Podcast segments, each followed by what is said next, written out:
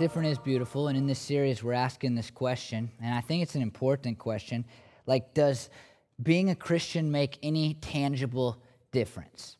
Not, not like, do I get to go to heaven someday? Because everybody knows what Christians think about that. And if you're a Christian, uh, then you believe someday you'll go to heaven. And that's a big difference. But I mean, like, does it make a tangible difference where people can look at your life and go, yeah, they're different? And I don't know if you've been paying attention. Uh, this could be the first time you've heard one of these sermons in this series. Uh, but if you haven't, I just, I, I kind of want to catch us up to speed because I, I think what we're doing, that's Matt and I who have preached in this series, is pretty brilliant. Um, I think it should be a book. I think that, that this series is important, and I can't take the credit. I'll give credit to God and James, who wrote down the book of James, where we're studying from a couple thousand years ago, because this isn't like this isn't your grandma's religion. Sorry if you're a grandma, but you know what I mean. Like this is this is something different. This isn't the, the typical kind of Sunday school, I've been in church forever. Like, what should be different in your life? I really ought to read the Bible and pray more. I think like I'm so sick of that as a pastor. Like people, that's it. That's all anybody ever thinks about with Christianity. Like if I just would read the Bible and pray more, that's the only real difference I have from the guy down the street who doesn't know or love Jesus or care about things of God at all. And it's like, I mean, for me personally, maybe not you, but I hope, it's like, shouldn't there be something more? I mean, we kind of claim that we have come to this religion where, where God created us and then he came down amongst us in the form of a person named Jesus. That's a big deal. Like God becoming a human being, that's so weird and radical and what does that even mean? And, and then he lived a sinless perfect life a life that we really can't even imagine except for what it tells us in the bible. And then he died on a cross so that we could be saved from our sins. I mean, God dying, that's weird, and God dying for me, that's also weird. And then he rose again. Easter's coming. Invite somebody. I really don't want to preach that series to just a bunch of Christians, and so make sure that I have non Christians here. I'm actually going to be very angry if I don't. That's a side note. And then he rose again, and then he went back in heaven, and he sits in heaven, and he still calls us individually, like Chad Harms, to follow him and live for him. And we're like, yeah, here's the big difference it makes in my life. I should read the Bible and pray more. really? And the book of James, and this is why I think what we're doing is so good and should be written down in book form, is, is, is like these are like very real differences that James is showing us. He's saying that the portrait of a Christian's life should be vastly different than the portrait of somebody else's life, a regular person's life, a normal person's life, somebody who doesn't know, follow, love, care about the things of Jesus. And he said it in a bunch of ways. He said a bunch of things so far. Like this We should be different in our trials because we are recognizing God is working in our lives through them. When we go through something bad, when we put up rock, paper, or scissor, it should be different in, in our response and our attitude than somebody who doesn't know and love Jesus. Doesn't mean we're like act like we're happy all the time. It just means that, and some Christians try to do that, but it means that we really like go, this is horrible but I have hope because I have something different in Jesus. I mean, we should be different in our religion because we should practice what we preach. I know a lot of people, a lot of people in our world that aren't Christians that they just say whatever they want. They can believe whatever they want, and then they don't do anything based on those beliefs. There's a lot of people who, who would tell you, I don't really believe the Christian thing, but then when something bad happens, they pray. And they don't have to, you know, it's like, well, I thought you didn't believe in God or think that God loved you, but now you're asking Him for things. It's, it's where faith doesn't really line up with what, you know, they believe. And, Christians, we're supposed to be different because when we say we believe something, we're supposed to live it out. We're supposed to practice the Word of God. We, we saw that we should treat people differently. We should treat people according to what they need and what God has called us to do in their lives instead of what everybody else in the world kind of lives like, treating people based on what you can get out of that person. We're friends with, you know, whoever's going to be friendly to us and make our lives better, and we treat people well that can serve us in some way. No, the Bible says that we should be different in that regard. We should be different in our speech and we should learn to control our tongue. We should be different in our wisdom because our wisdom what we see as Christian wisdom is, is something that serves God first and ourselves second, or maybe not at all. And, and, we should be different, and we talked about this last week, in our desires as we find our fulfillment in God. And it should lead us to not have a bunch of quarreling and arguing and bickering because we go, well, you know, I, I don't need anything from you, and so you can't really upset me that bad because I have everything I need in God, and what I desire is to be filled up by God and to be doing the will of God. I just just to pause. This is our eighth week on this sermon series. We have two more. I think after this week, and I think they're going to be helpful and good and important. But, like, what if you just took those eight things and you said, I'm going to just try to live that out? I think that you would be making a dent in people going, you know, I know Christians, but their life isn't any different than my life. It looks kind of exactly the same. So why would I become a Christian? Because all Christianity is, is I have to get out of bed earlier on Sunday and, and I have to try to read the Bible and pray more. And apparently none of them do it anyway. And so what, why would I subscribe to that? But if you just were like, I'm going to treat people different, I'm going to speak different, I'm not going to quarrel and argue because I'm filled up in God, I'm going to go through trials different, then people would begin to see that there's a real, tangible difference in Christians and in Christianity and in Jesus. Now, last week we saw this big one. And, and, and, the big one was like, we could not argue.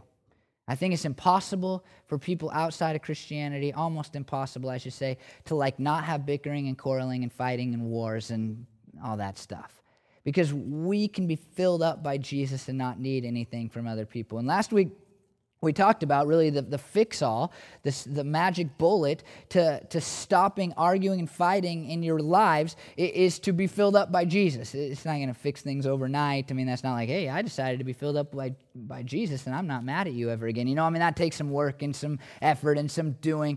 Uh, but today, I want to take a step back from that because last week we talked about how the fighting comes as you want something and you go for something and somebody stands in the way.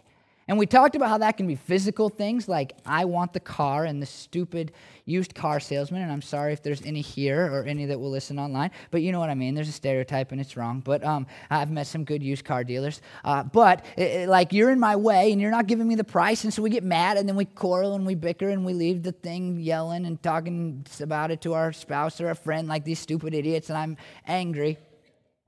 And I think there's got to be a starting point that, that we kind of, James skipped over last week. It's a step back. And the question is this like, what are you trying to accomplish in life in the first place? You know, I mean, like, what is the course, the direction of your life, and what should the course and direction of your life be? And the question is, is going to be this I mean, how are we to be different in our planning? From other people who don't know and love Jesus. I can tell you this about myself I am a much better person when I am extremely structured. And in my four and a half years, how long have I been the pastor? Three and a half years as, as the lead pastor, I've become more and more structured uh, and more and more. Uh, rigid in my scheduling of my life because I found that I, I'm I, you know, if you knew me, some of you did, uh, as a youth pastor, then I would have always forgotten when we were having coffee, and I would have, you know, forgotten to pray for you, and uh, you didn't know that until right now. Um, but I, I, I would have, you know, and, and you would have been like, hey, we had, we were supposed to hang out two weeks ago, and I'd be like, oh yeah, I remember we talked about that once. And so, and I realized I just couldn't do that and have our church move forward, and and so I become like a super rigid kind of person, and I, I, I like, I'll tell you this, like I have two calendars. One is for uh, that are on my iPad. One is for like my weekly schedule, and and I try. I don't. It doesn't always work, and I have to be somewhat flexible. But I try to fit that weekly schedule perfectly every week. I'll wake up Tuesday morning and I'll start working on my sermon. It will be kind of like a, a first day where I start putting it on paper, and, uh, and then Wednesday is a day where I'm to work on it further and really try to write the sermon. And then Thursday from 9 to noon, these are all 9 to noon, I'm to like try to start to make sure that, you know, it's engaging and that I kind of can say it out loud and not sound like a, a, bumbling idiot. You're like, man, your Thursdays must get messed up sometimes. Um, uh, but like, I, I, try to stay that. And then like, I have like, I try to pray over my Bible. I try to do Lectio Divina. I'm not very good at this and eat lunch every day eh, from noon to one. And I schedule my meetings in the afternoon because that's when I can't think. So I can sit there and listen. Uh, I'm really good at listening in the afternoons, you know, and, and I think way better in the mornings. And so, and I try to stay on this. And I have a to-do list of weekly things that every week I mark off and I go down the list. I have a prayer schedule, and my prayer days are like Monday is prayer for Bryn and I, and Tuesday I pray for our kind of church congregation, and Wednesday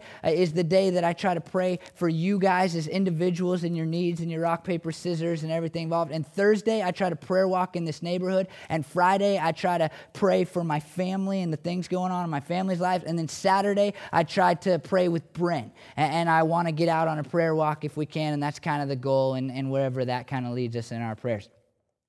Like, wow, you're boring, first of all, and I didn't know you were an old man at this point. Uh, but this is how I function better. And here's, the, you, you know, that has made it work. I haven't missed a meeting with any of you in a long time. You usually miss meetings with me more than I miss meetings with you. Uh, and, and it works for me. But here's what James has said to me through this passage of Scripture what if God wants you to do something different this week? And I'm okay at being flexible and I, I move around, but sometimes I just don't like it.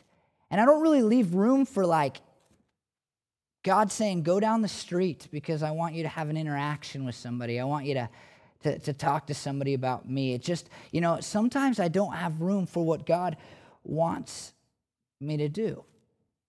And this passage of scripture is going to say, Chad, that's wrong.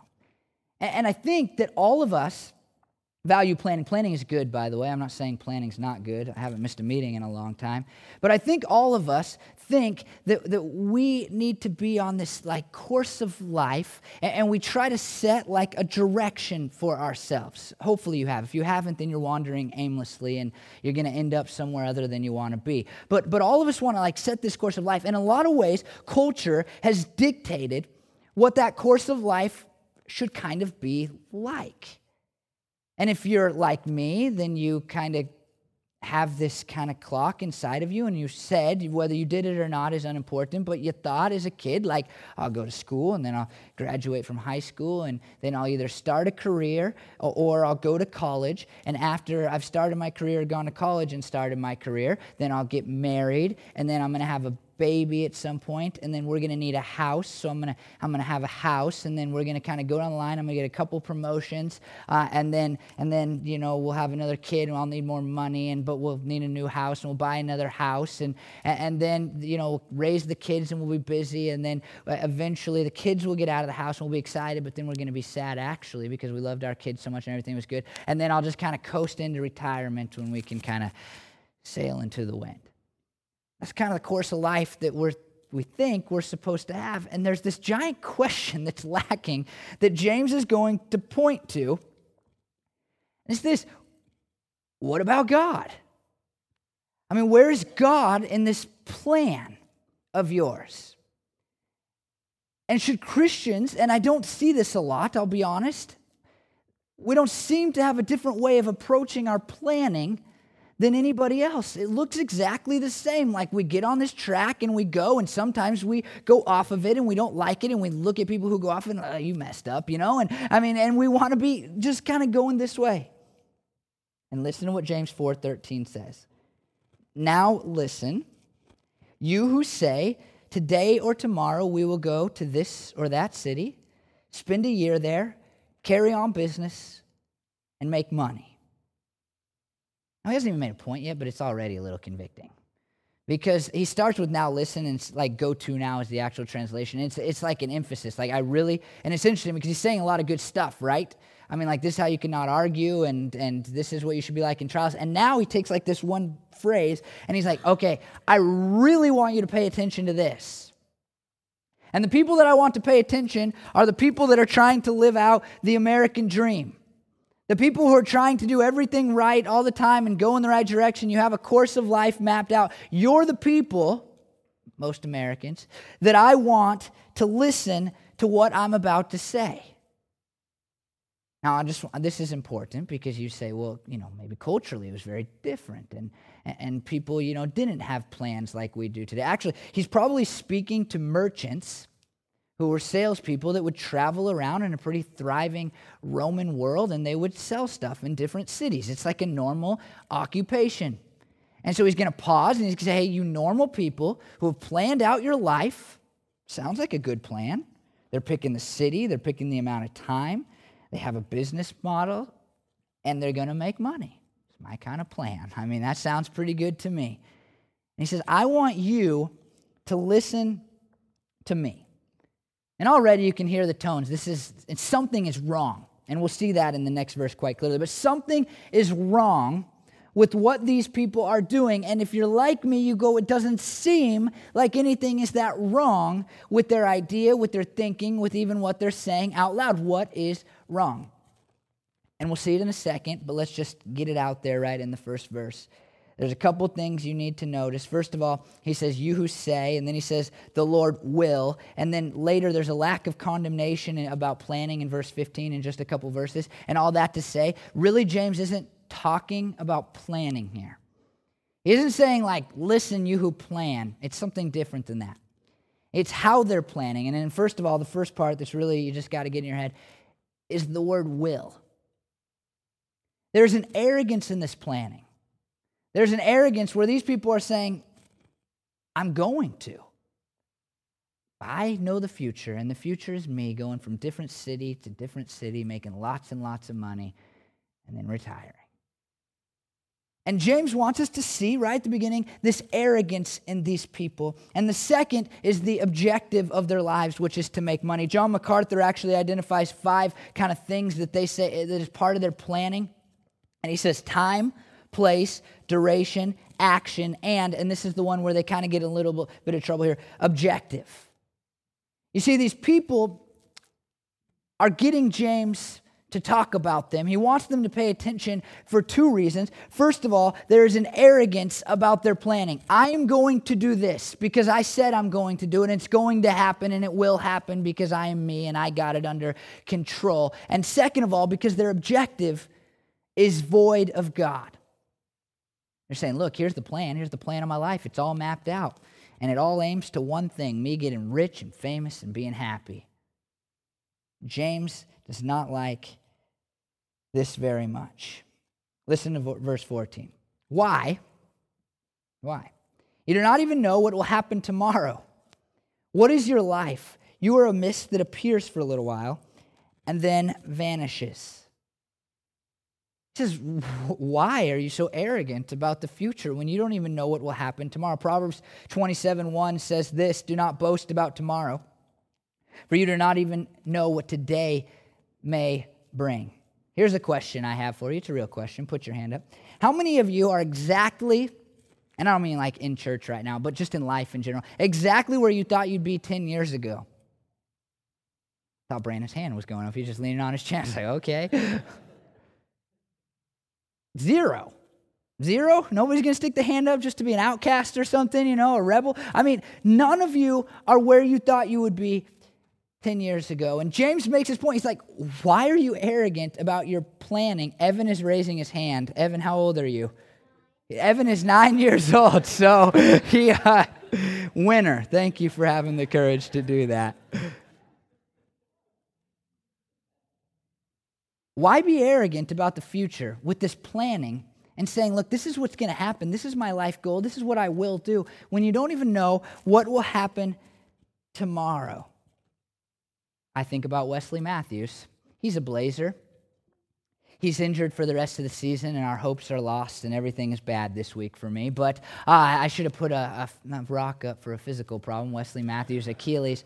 I mean, think about this. Wesley Matthews, there's 20 games to go in the season. The Blazers are really good this year. If you're not paying attention, you're barely an Oregonian. And, uh, and, and Wesley Matthews makes a cut that he actually said, and I believe this, I've made that cut hundreds of thousands of times in my life. All he did was plant and start to go towards the hoop. That's the thing you put the ball in, for those of you that don't know. And wham, his Achilles is up in here, you know? I mean, it doesn't work anymore. He can't put any weight on it. And you know, we didn't wake up that day thinking, like, I'm going into surgery in a couple of days. I'm going to be rehabbing. He's like planning on how to win a championship. I think of this. Um, when I was in college, I was driving to my grandma's house from my apartment, and I was going to print uh, something there because I didn't have a printer, or a printer was out of ink, or something like that.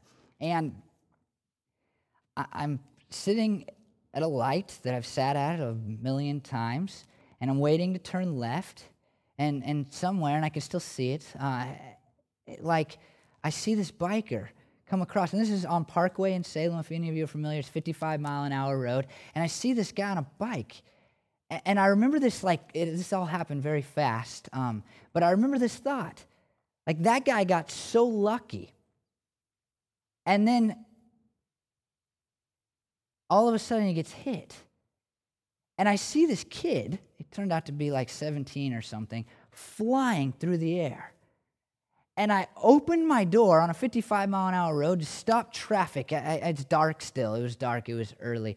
And I remember putting my hands up and hearing a crash. And I thought, I honestly thought, I was driving my uncle's car. I don't know why I was driving my uncle's car, but I thought that a car had hit my door and taken my door off. But it turned out he had hit the bike. And all of a sudden, I am, this, this kid flew. I mean, like flew. I, I, point every time we're at the intersection, I point to Bryn from where the kid went to the other spot. I mean, the kid had to go like 45 feet or something. I mean, he, he flew through the air. And, and I go from like going to print the paper to, I kid you not, I go over, finish the story because now you're interested more about this than what I'm saying. I go over and he's trying to get up and, and other people are trying to hold him down. And I had a, my jacket, still has blood on it. I got it back from the police after like years, actually. Uh, and, and I got the jacket out of my car and, and I put it under his head. And then somebody says to me, try to find his foot. Yeah, it's not a joke and I think his foot might have been on somewhere else. And so I go from printing a paper, this is my goal for that morning, my plan, go turn it in, go to school, maybe skip a class or two. I mean, this is my plan for the day. Two, I'm wandering around on a highway looking for a kid's foot. And then the lady who had hit him, not her fault at all, is back and I had a counseling class, and I had just talked about post traumatic stress disorder. And in my head, something clicks. I'm probably more qualified than any other person to uh, intervene right now. So I go from looking for the foot, which I couldn't find, to now I'm trying to counsel this lady on the side of the road who has just hit a kid who's writhing in pain, waiting for an ambulance to show up because other people had him held down and were, there was nothing we were going to do for him. And then can I just just to finish? This has nothing to do with anything. Then another lady pulls up and is like, "I saw what happened, and I hit a kid on this road too once." It's like what? I I'm, I try to avoid the road now because I'm cursed. I don't know. It was super surreal, and I think of that moment, and it's just a description of what can happen in life. Life does not go the way that we intend life to go. I mean, a kid decides not to wait at a crosswalk, and then two three hours later or whatever, I'm out there still talking and dealing with stuff, and everything is different. And I spent the rest of the day, baseball practice and all, trying to not think about it anymore because I see, I still see it every time I sit there. And James is saying, like, why would you be arrogant? About the future, why would you have these set in stone plans like this is what I'm going to do? This is what life looks like when you don't have a clue if a kid's going to get hit by a car on your way to work this morning and you're going to have to help.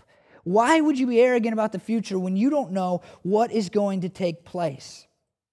He also says that our lives are but a mist. They're short. We don't know when we're going to die. John Calvin sums up his argument Who has promised to thee a life for tomorrow? We have these big, arrogant plans about what we're going to do. We have the American dream. We think if I just take these steps, but we don't even know if we'll be alive for step one of our 25 point plan. I mean, Jesus describes this. He's telling a parable. And he's talking about a guy who has stored up for himself lots of riches in Luke 12, 19 and 20. He says, And I'll say to myself, that's the guy talking, you have plenty of grain laid up for many years. Take life easy, eat, drink, and be merry. But God said to him, You fool, this very night your life will be demanded from you. Then who will get what you have prepared for yourself? I mean, sometimes we sing this song, but I don't think we really consider what we're singing. I am a flower quickly fading, here today and gone tomorrow, a wave tossed in the ocean, a vapor in the wind. We sing it, but somewhere inside of us, we're like, you know what? I'm more like a, more like a train on a track, and I'm headed somewhere. And I'm going to accomplish some things, and I'll stop at certain points. And James says, let's remove the arrogance. I mean, I think of other things. I think of September 11th in our nation's history. Thousands of people going to work, and then they die. No chance that they would have known about that. I think of fatal accidents. Have you ever noticed? Have you ever just paid attention to how we, we don't even consider how bad a fatal accident is for families and stuff when we hear it on the radio?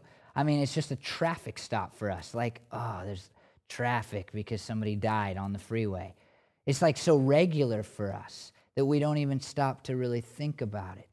I mean, nobody wakes up thinking I'm going to die in a car accident today. When I was, I spent two months in Southeast Idaho as a as a summer missionary um, after my junior year of college, and First week there, I met this family. They were also uh, missionaries in southeast Idaho, which, if you don't know, is, is uh, like 80% LDS Mormon people. Uh, and that's why I was there to, to kind of minister. What I did is I ministered to, to people who weren't LDS because there's not a lot of ministry for them. And we met this other family, and they were nice. And, you know, they, I was going to have their kids be part of a small little youth group that we were doing uh, over there. And like a day later, Two days later, the host pastor, my host pastor, Ken, got a call, and Dave and Andrea's son, who had just graduated from high school, was headed to college, had died in a car accident. And we were in the hospital while his family mourned. I was, I was driving their van behind the hearse within five days of meeting these people who had three beautiful boys and had plans for their son to go off to a Christian Bible college, and they were super excited. And nobody sees that stuff coming. We just can't see that stuff coming. Shootings, I mean, we hear about them all the time. I mean, you walk into a mall now, and it could be your last moment because somebody else had a bad day, decided that that was the day that they were going to make a name for themselves, or whatever it might be. James is just saying, why? Why be arrogant about the future? Why set these goals that are totally driven by money when you don't even know what's going to happen tomorrow, let alone if you're going to be alive? And then he says this instead, you ought to say, if it is the Lord's will, we will live and do this or that. As it is, you boast in your arrogant schemes. All such boasting is evil. Now, I want to first go, you go, well, that's a very small difference. I mean, wow, we're splitting hairs here because these people are planning in the same way, and, all their the difference is like they're saying if it's the Lord's will. And you've probably known people who drop this line in sometimes. It's kind of like the amen of planning. Like Christian people just kind of say this because they probably know it's somewhere in the Bible and they don't mean it at all. It's like, well, here's what I'm going to do, you know, if it's the Lord's will. And it's like, you don't mean that. You mean you're going to do it and you want to say if it's the Lord's will because you know that somewhere in the Bible. It's like you don't even know what, what James is talking about or what the Bible is talking about. And I think that what James is getting at is pretty simple. It's not hair splitting, it's a big difference. And what he's saying is that when we plan, when we think about what we are going to do on a day to day basis, or a week to week basis, or a month to month basis, or a year to year basis, then we must consider God in all of it. We can't say, look, this is the plan. I'm not deviating. I'm sticking to it. This is my schedule. This is what's going to happen. It's just going to be like this. We must say, God, I'm creating a plan. I hope it's something you want. I don't know what you have in store for me.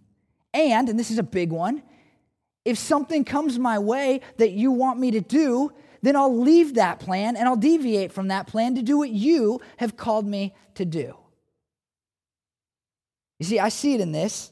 known a lot of people who have done YWAM through the years. They'll take a year off from school, and YWAM is Youth with a Mission. It's a mission organization, and they'll leave and they'll, they'll go and do something. And, and I'll be honest, just in my makeup, and maybe this sermon isn't for all of you. Maybe some of you are fly by the seat of your pants. Let's do whatever. I'm just out here serving Jesus. I don't even have a plan for the rest of the day because I'm going to do whatever Jesus wants me to do. But for me, I look at these YWAM people. I've been admitting a lot in this sermon series, so I should just have a confessional afterwards. Too bad we don't believe in that, so I can feel better about myself. But I go, wow, that's kind of a bad decision. You're really going to take a year off from school? I mean, you're kind of going to ruin the process here and you're going to set yourself back a year. I can't imagine why you would do that. It's part of my family structure. I took a semester off in between my, my uh, bachelor's degree and my master's degree, and I think my dad told me every week, you need to get back in there. You need to do this because that bachelor's degree is going to give you nothing in life, Chad. Uh, he never said it like that, but, but it's just, it's part of like my family culture, and it might be part of your family culture too. That it's like, wait, you just think God's telling you to go and you're going to go? Because, you know, you could tell God later, or, I mean, and what James is saying is that difference that difference between I will go through college and hopefully God's on board with me versus this is my plan to go through college, but if God wants something else, then I'll do whatever He would have me do. I mean, it's a huge difference. And, I'll have you notice that, that He calls it evil when we plan apart from Him. That's a big word. I mean, that's not like a little simple thing. There's other words for bad. He could have used the word bad in Greek. They have other words. He uses the word evil. Like, what do we connect evil to? Like Satan and, and killers and really bad leaders in history. I mean, we call Hitler evil, and we think of people that shoot. We say there was something evil about them. And evil is not bad. It's not like not okay. It's not a wrong idea. Evil is evil. And James, because he, I think he can hear people like me say, okay, I'll say if it's the Lord's will, you know? I mean, if it's going to make God happy, I'll kind of pretend that I care. Says it's evil if you plan apart from God. It is evil if your plans supersede your willingness to serve God on a day to day basis. That's different than the rest of the world. Very, very different. Paul understood this. In Acts 18 21, he says, But as he left, it says, But as he left, I will come back if it is God's will. Then he set sail from Ephesus. The second part of the verse may more closely mean, As it is, you boast in your arrogant and false pretenses. You are boasting in things that you cannot know about tomorrow. You are acting as if your plan is greater than God's plan. It really comes down to two things. You need to recognize God's power and His sovereignty, and that you need His help in everything, and that nothing you aim to accomplish can be accomplished besides and without Him helping you and guiding you and allowing for you to accomplish it. And you need to plan to do what He wants you to do.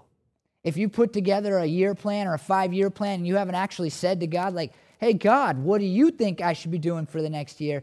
Then you have a problem.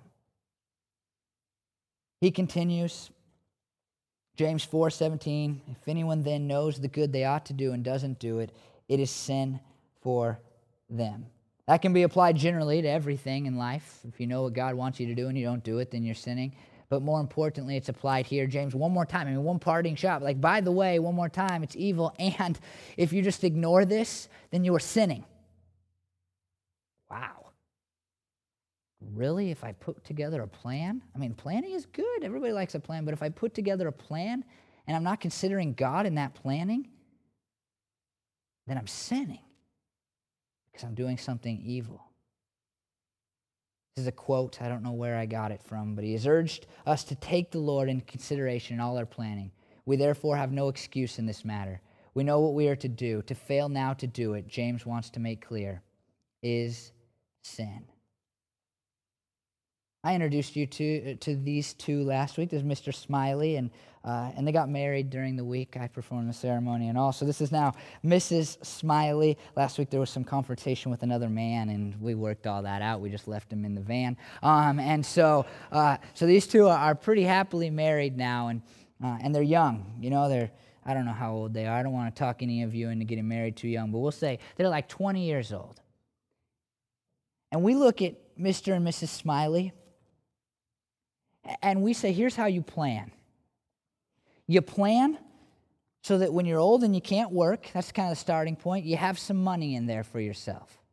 You plan to have a baby when you can afford it and it's going to be a good situation and, and you're going to be able to have enough room in your house and you're going to be able to afford it. You plan your job based on what's going to make you successful and happy. You, you plan kind of where you're going to live based on that job. You plan your day to day based on if you get a date night and, you know, make sure that you have some boundaries, some room in there, and, and make sure you have some time for each other. And, we, we tell. I mean, wouldn't we? I mean, if you're, if you're older, wouldn't you say, like, hey, Mr. and Mr. Smiley, like, plan so that your future is good? Kind of it. And if you're, you know, at that younger age, if you're like in the 20s or whatever, and, and, you're, you're thinking about getting married, that's another one. Like you're like, I'm, I'm planning on married, and you got this list. I've, I've just, I've known so many women with like these 200 point lists, and they've apparently never met a man. Um, and so, I mean, because it's just not going to happen. That's what I want to tell them. Like, that's never going to happen for you. Um, Side note, marriage advice. Ready? Ready? Meet the best looking, most in love with Jesus who will actually marry you and marry them. That's, uh, that's my big marriage advice. Best looking, not in that order, most Jesus loving, best looking person who will say yes to you. That's, that's the key right there because all the other stuff, what you have in common and stuff, it's not going to matter in a few years. You won't even be the same person in a few years that you were when you were 20. Brandon and I don't like the same movies, music, anything. Uh, and yet we have a good marriage despite what you might have thought after last week's sermon. Um, and I think that, that we, I mean, we can pretend they're separate. If you're single and you're looking to get married, or you're married and, and you're middle aged and you're thinking about retirement and you're thinking, like, what does the next few years have for us? Or, or you're a young married couple and you have your kids and you're trying to process through that. I mean, you can do a lot of good planning, and you should plan. But if your plan doesn't say, hey, God, what do you want us to do? And if your plan isn't allowing for you because you're arrogant, you say, this is what's going to happen. If it isn't allowing for you to say, God, you know, this is our plan for tomorrow, but if you have us do something else, then we're going to do it, then you are sinning. I mean, Mr. and Mrs. Smiley, they should have a plan.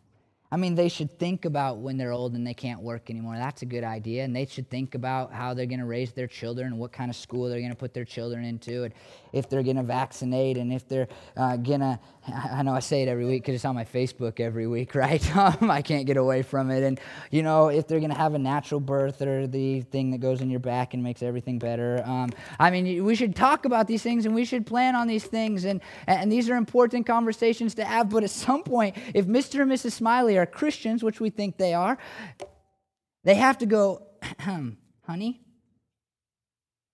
what do you think God wants from us? What do you think God wants from us? And as I look around at the average Christian person, it's not even part of the conversation. We've basically associated being a good Christian with being a good American that has a good job and plans for retirement and has 2.3 kids or whatever it is and a dog like my dog and just like kind of that perfect life and eventually buys a house. Let me give you an example from Mr. and Mrs. Harms. We bought a house, I don't know, six years ago. Uh, six years ago, right before we got married, we bought a house. Uh, and it made sense. My grandpa was a realtor. His realtor fee was going to go as a down payment. And I want to pause and say that my niece actually lives there. I rent it to my sister. And, uh, and so God has worked this out. But through the years, I've, I've pretty well come to the conclusion that it was not what God would have had for us. It wasn't in the right city. It's, I hate owning a house. Absolutely hate owning a house. Uh, it's like there's yards at houses. Um, I don't know if you're aware of that. And I hate doing that. I, and I, I, just and it and it's not just that I don't like owning a house. It's that I just don't think it was right for us to do. And I've thought that for a long time. Bryn knows that. I think we just did something because, like, this is kind of the plan. We're getting married. We could be cool. We could own a house before Matt and Ashley. Um, that's my brother in law. If you don't know me, then me and Matt are just kind of the same person to our family, so we have to try to one up each other. Uh, and, you know, it's like, it, it's, it's like I bought this house because of I was supposed to. Uh, because that was like kind of the trajectory of my life. Like, that's what I'm supposed to do. And it was wrong. It was wrong. When you plan, if you're a Christian, you have to take God into consideration. Now, if you're not a Christian, there's a thing. This is a real thing, I think. I think there's a lot of people who don't become Christians because of their plans. I really do. I think some people are like, look, I got this, this, and this. In fact, our community, if you look at demographics, uh, the, the number one kind of demographic in our community now is young people who are driven by career. And I can just picture all the people that kind of live by me and all the people that live right here in this community. And, and, and a lot of people are like, look, it's all about my job. I'm working all the time because I want to move up that corporate ladder and I got to get a good start in this thing. And Sunday morning doesn't really fit into the plan of our lives. And even if they kind of feel called and, and like I should go to church and that might be good, there's something that's like, look, we have Saturday where we get everything done, and, and Sunday is the day when we just plan to kind of hang out, and I need that day of rest because I have this job. Man, if you're not a Christian, I just would say, like, don't let the plan stand in the way of Jesus because you don't even know if you're going to die tomorrow. What else might happen? And if you're a Christian, then this is what I want you to do. I, just, I want you to live different, to live in a way that says, I will plan, but I will ask God if this is a good plan and if I should have this plan, and then I will be willing to deviate from my plan if it's what God wants me to do. Here's your homework this week. I want you to wake up one day, one day, and I want you to say, This is tough for some of you. What does God want me to do today? I'm going to guess He'll want you to go to work if you have a job, just a guess. But then what does he want you to do after work? And maybe you'll miss your TV show. Maybe you won't feel as rested the following day when you, you know, you don't get as much sleep. But just ask it. What does God want me to do? Can you just raise your hand if you'll do that? That'd be cool if you just put your hand up. This is what you need to remember. This is it. Ready? It's a little bit of alliteration again. Please God in planning by Check this out avoiding pride and altering your purpose. You can please God and not be evil and not be sinning by avoiding pride. I know I will do this and this is what I will do, and, and altering our purpose to say, God, this is about you and loving you and, and showing you that I'm a, your follower instead of saying it's all about me. Avoiding pride and altering purpose. Will you pray with me? Lord, this is a, just a rad passage of scripture, Lord. Um, because I, I like it. It's just so contrary to what I what I made up like. Um, so contrary to what I see taught, uh, to what what people even in our church think like. It's so contrary to how we talk about the future of our church sometimes, Lord. It's, it's so contrary to, to how we encourage people to live their lives. Um, but it is awesome. And I pray, Lord, that we would break kind of this, this, this box that we're in that says, I will do this and I will do that and I will do this and it will accomplish this and this is what it's going to be like. And we would just stop and we'd say, God, what do you want me to do? Lord, I pray for anybody that's not a Christian that is at all hung up by this, like God doesn't fit into my plan. It just, I, I, never saw myself being a Christian someday. I never saw myself as a church guy, church woman. I, I pray that you would break that right now and just they would go, oh, I don't even know what will happen tomorrow, let alone if I'll be alive. And they would just give their lives to you, Lord. And as I think about Easter coming, something we've talked about, I mean, people are, uh, it just doesn't fit into their plans. There's going to be people like that as our congregation, and I'm believing them to do this, invites neighbors and friends and people that they know at Starbucks, that as they invite them, Lord, uh, to come and be a part of our church and hear about the hope that comes from your resurrection, Lord.